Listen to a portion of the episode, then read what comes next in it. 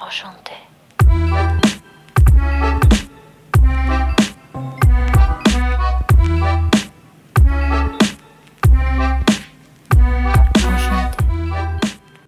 Finheads est la série de podcasts qui interroge des femmes clés du secteur de la finance. Elles incarnent une vision, un parcours, une fonction et elles apportent un regard différent sur la finance en livrant des anecdotes sur leurs expériences et leur expertise métier.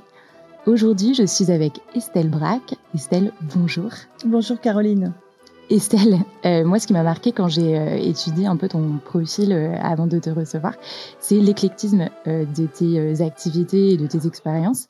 Puisque tu es économiste et spécialiste des questions bancaires et financières, tu as fondé ton propre cabinet de conseil en stratégie Piralité, dont tu es également la présidente. Et avant de te lancer dans cette aventure entrepreneuriale, tu as travaillé pour le groupe BPCE comme et notamment comme chief économiste pour les paiements.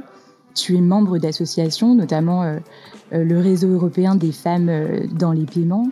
Tu es également membre exécutif du conseil d'administration de l'Africa FinTech Forum secrétaire exécutif du réseau pour, euh, pour l'Afrique euh, des spécialistes en éducation financière situé à Abidjan. Et parce que tu es diplômé d'un doctorat en sciences économiques et parce que l'éducation te passionne, tu as enseigné le droit des affaires des pays arabes à l'université Paris 2 Panthéon-Assas. Et puis c'est pas tout puisque tu es également auteur euh, de nombreux articles, notamment pour Revue Banque et pour African Banker. Et tu as également rédigé deux ouvrages, Système bancaire et financier des pays arabes et les mutations du secteur bancaire et financier africain, publié aux éditions L'Armatan.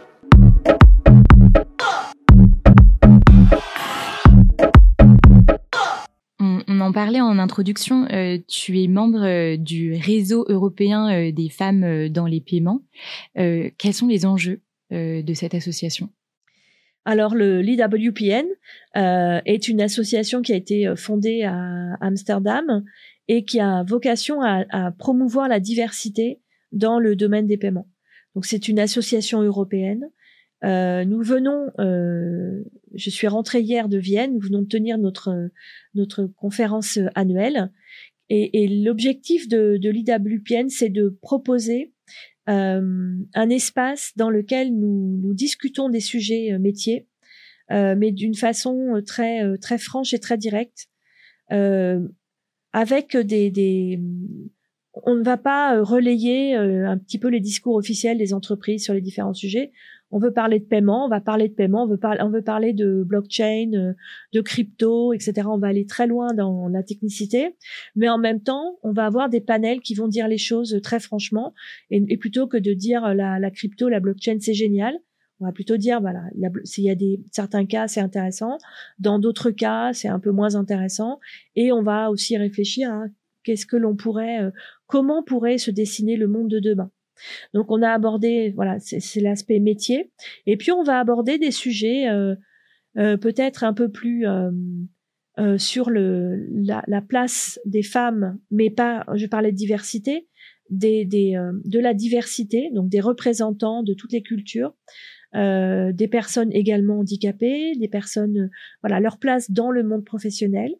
Et on va en discuter entre nous et aussi se créer un espace safe dans lequel on peut discuter de tout ça. Il y a beaucoup d'échanges d'expériences. Euh, de se poser la question comment aider les plus jeunes, comment les faire, les mentorer, euh, quelle position on peut prendre nous en tant que plus expérimentés. Donc c'est cette question du rôle modèle. Est-ce que est-ce qu'on peut parler des quotas? Est-ce que les quotas, c'est une bonne solution euh, ou pas? Comment on peut influencer les plus jeunes? Est-ce qu'on influence par l'exemple en étant nous-mêmes, ce qui est un peu ma position, ou est-ce qu'on va, euh, euh, voilà, différentes solutions? Et puis également aborder des sujets. Alors là, pour le coup, c'est vraiment plus touchy et, plus délicat. Mais donc, ce sont des, des, conférences dans lesquelles justement on peut avoir le cœur un peu serré. Et là, par exemple, on a eu des, un panel sur le trafic humain et comment aussi dans le domaine des paiements, nous sommes concernés par euh, par cet aspect-là parce que dans le domaine des paiements, dans le trafic humain, tu as un aspect euh, euh ben, transfert de, de valeur monétaire et, et transfert d'argent et comment euh, euh, comment dans les paiements on peut apporter des solutions pour tracer par exemple ces opérations qui sont associées au trafic humain au trafic de drogue, etc. On a eu notamment le témoignage d'une femme qui qui a, a subi a subi ça elle-même et qui a livré un témoignage et qui en est voilà, elle nous raconte sa sa vie et comment elle en est sortie et qu'est-ce qu'elle aujourd'hui qu'est-ce qu'elle propose et comment elle accompagne aujourd'hui les gens. Donc voilà, c'est on ressort de ces conférences euh, très très motivés pour euh, pour continuer et encore une fois toujours promouvoir cette ouverture d'esprit qui n'est pas réservée quand on parle de diversité, c'est pas que les femmes ou les personnes handicapées.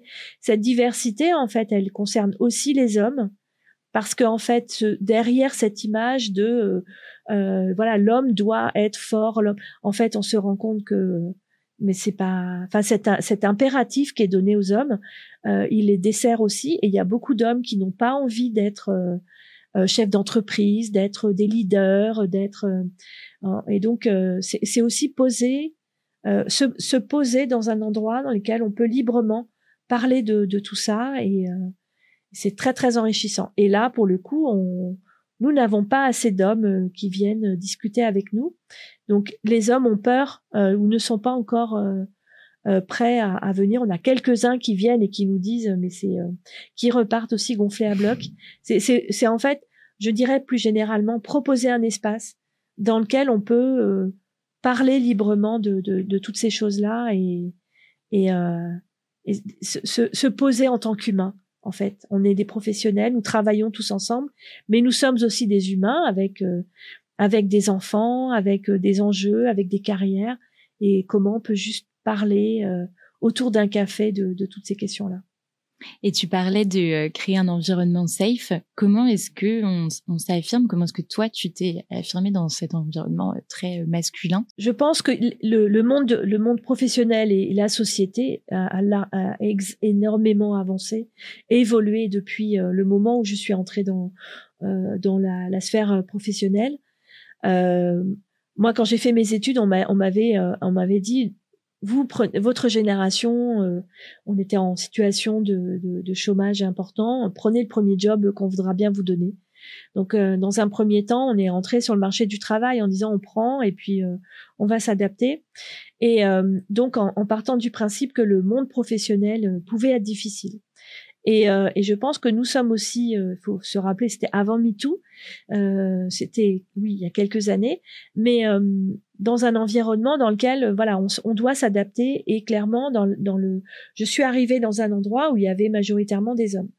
Bon, je suis un peu garçon manqué, je suis à l'aise comme tu l'as compris avec avec ma bande de de chiralité, mais voilà, il y avait quand même un espace assez masculin euh, où il y a quelques fois, on, va dire, on a avalé quelques, on a pu avaler quelques couleuvres, euh, mais en même temps, euh, voilà, on, a, on apprenait, il y avait, euh, mais effectivement, j'ai eu des quelque part, euh, oui, à des, des moments, des réflexions désobligeantes, des, des, qui finalement aussi des, des, des regards sur la femme.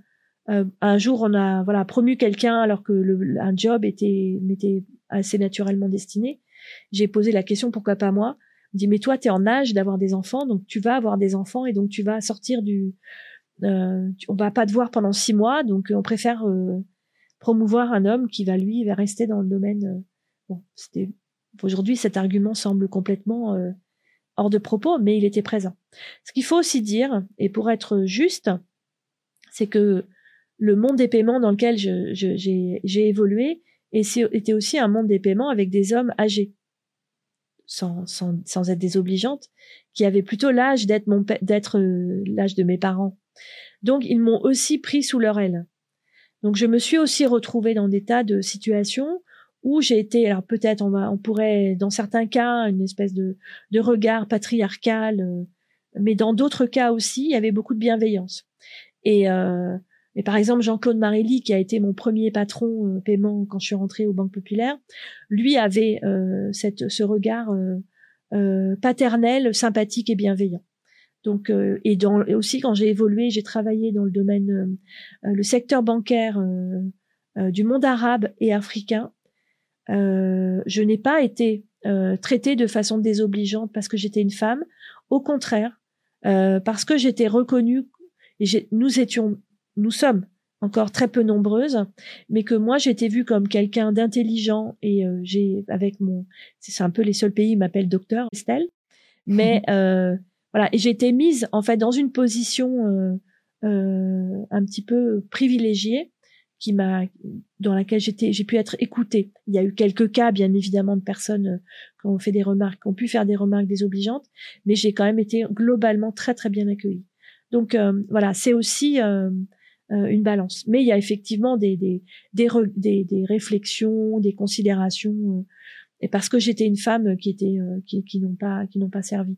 Mais il y a aussi le fait que on avait intégré comme le normal et le fait de à partir de 2018, quand j'ai intégré euh, European Women euh, Payment Network, l'IWPN, euh, j'ai porté un regard critique sur des situations qui m'ont semblé normales à l'époque où je les vivais, et rétrospectivement avec cette, ces cette nouvelle paire de lunettes, j'ai regardé des situations en me disant ah mais ça c'était aujourd'hui je n'accepterai pas cette situation.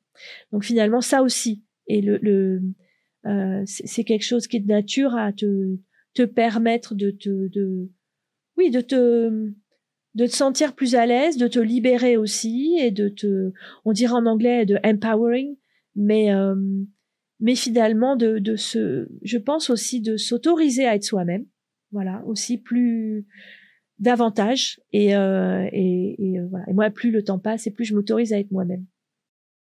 Et euh, justement, au-delà de, des freins qu'on a pu te mettre ou des réflexions désobligeantes qu'on t'a faites, est-ce qu'il y a eu des moments où toi-même, tu as eu tes propres freins personnels en tant que femme, où tu as manqué de confiance en toi? Ah oui, tout à fait. Hein. Et sur le sur très, long terme, je dirais que je dirais que c'est à peu près aujourd'hui que je, je ne me mets pas de limite. Et euh, mais il a fallu cheminer euh, jusqu'à aujourd'hui pour ça. Euh, oui, je me suis mis beaucoup de limites euh, dans pas mal de dans pas mal de domaines, dans les domaines euh, personnels, professionnels. mais en même temps, j'ai toujours alors j'ai la chance par mon éducation, par voilà, on, on, c'est difficile de, de, de, de définir d'où vient cette petite voix dans ta tête qui te dit ouais, ok, a priori, ça a l'air compliqué, mais après tout, et si on essayait? Et euh, ce qui fait que j'ai aussi, euh, euh, voilà, fait un peu de, la compétition euh, sportive en, judo. j'ai, j'ai aussi beaucoup fait de snowboard. À un moment donné, j'étais en même temps, j'enseignais à la fac et je faisais des compétitions de snowboard.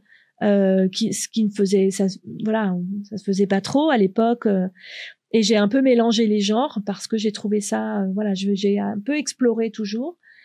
Et, euh, et en même temps, aujourd'hui, je suis aussi euh, formatrice de futurs professeurs d'une méthode de yoga pour danseurs.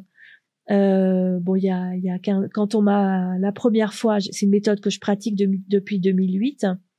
Et quand mes professeurs en 2000, 2017 m'ont dit tu devrais faire la formation pour devenir prof toi-même, euh, voilà, je leur ai répondu, mais non, vraiment, là, vous regardez, euh, vous êtes vous, vous êtes des anciens danseurs de l'Opéra de Paris. Moi, je suis pas, je n'ai pas du, tout ce gabarit-là, ni cette formation, ni ce background. Et euh, ils m'ont dit, mais il y a quelque chose en toi qui fait que tu comprends le mouvement. Et tu, tu parlais tout à l'heure de la, du plaisir à enseigner, à partager. Et ils ont vu ça en moi. Et ils m'ont dit, si, si, tu devrais le faire. Et euh, voilà, j'ai j'ai mis euh, j'ai mis le bout de des doigts dans, dans l'engrenage et maintenant je suis euh, je donne des stages pour former les, les futurs profs. Est-ce que une des solutions pour avancer, pour faire bouger les lignes, c'est la discrimination positive? Qu'est-ce que tu en penses? Parce que tu nous parlais tout à l'heure des quotas dont vous discutez au sein de, l'association dont tu fais partie.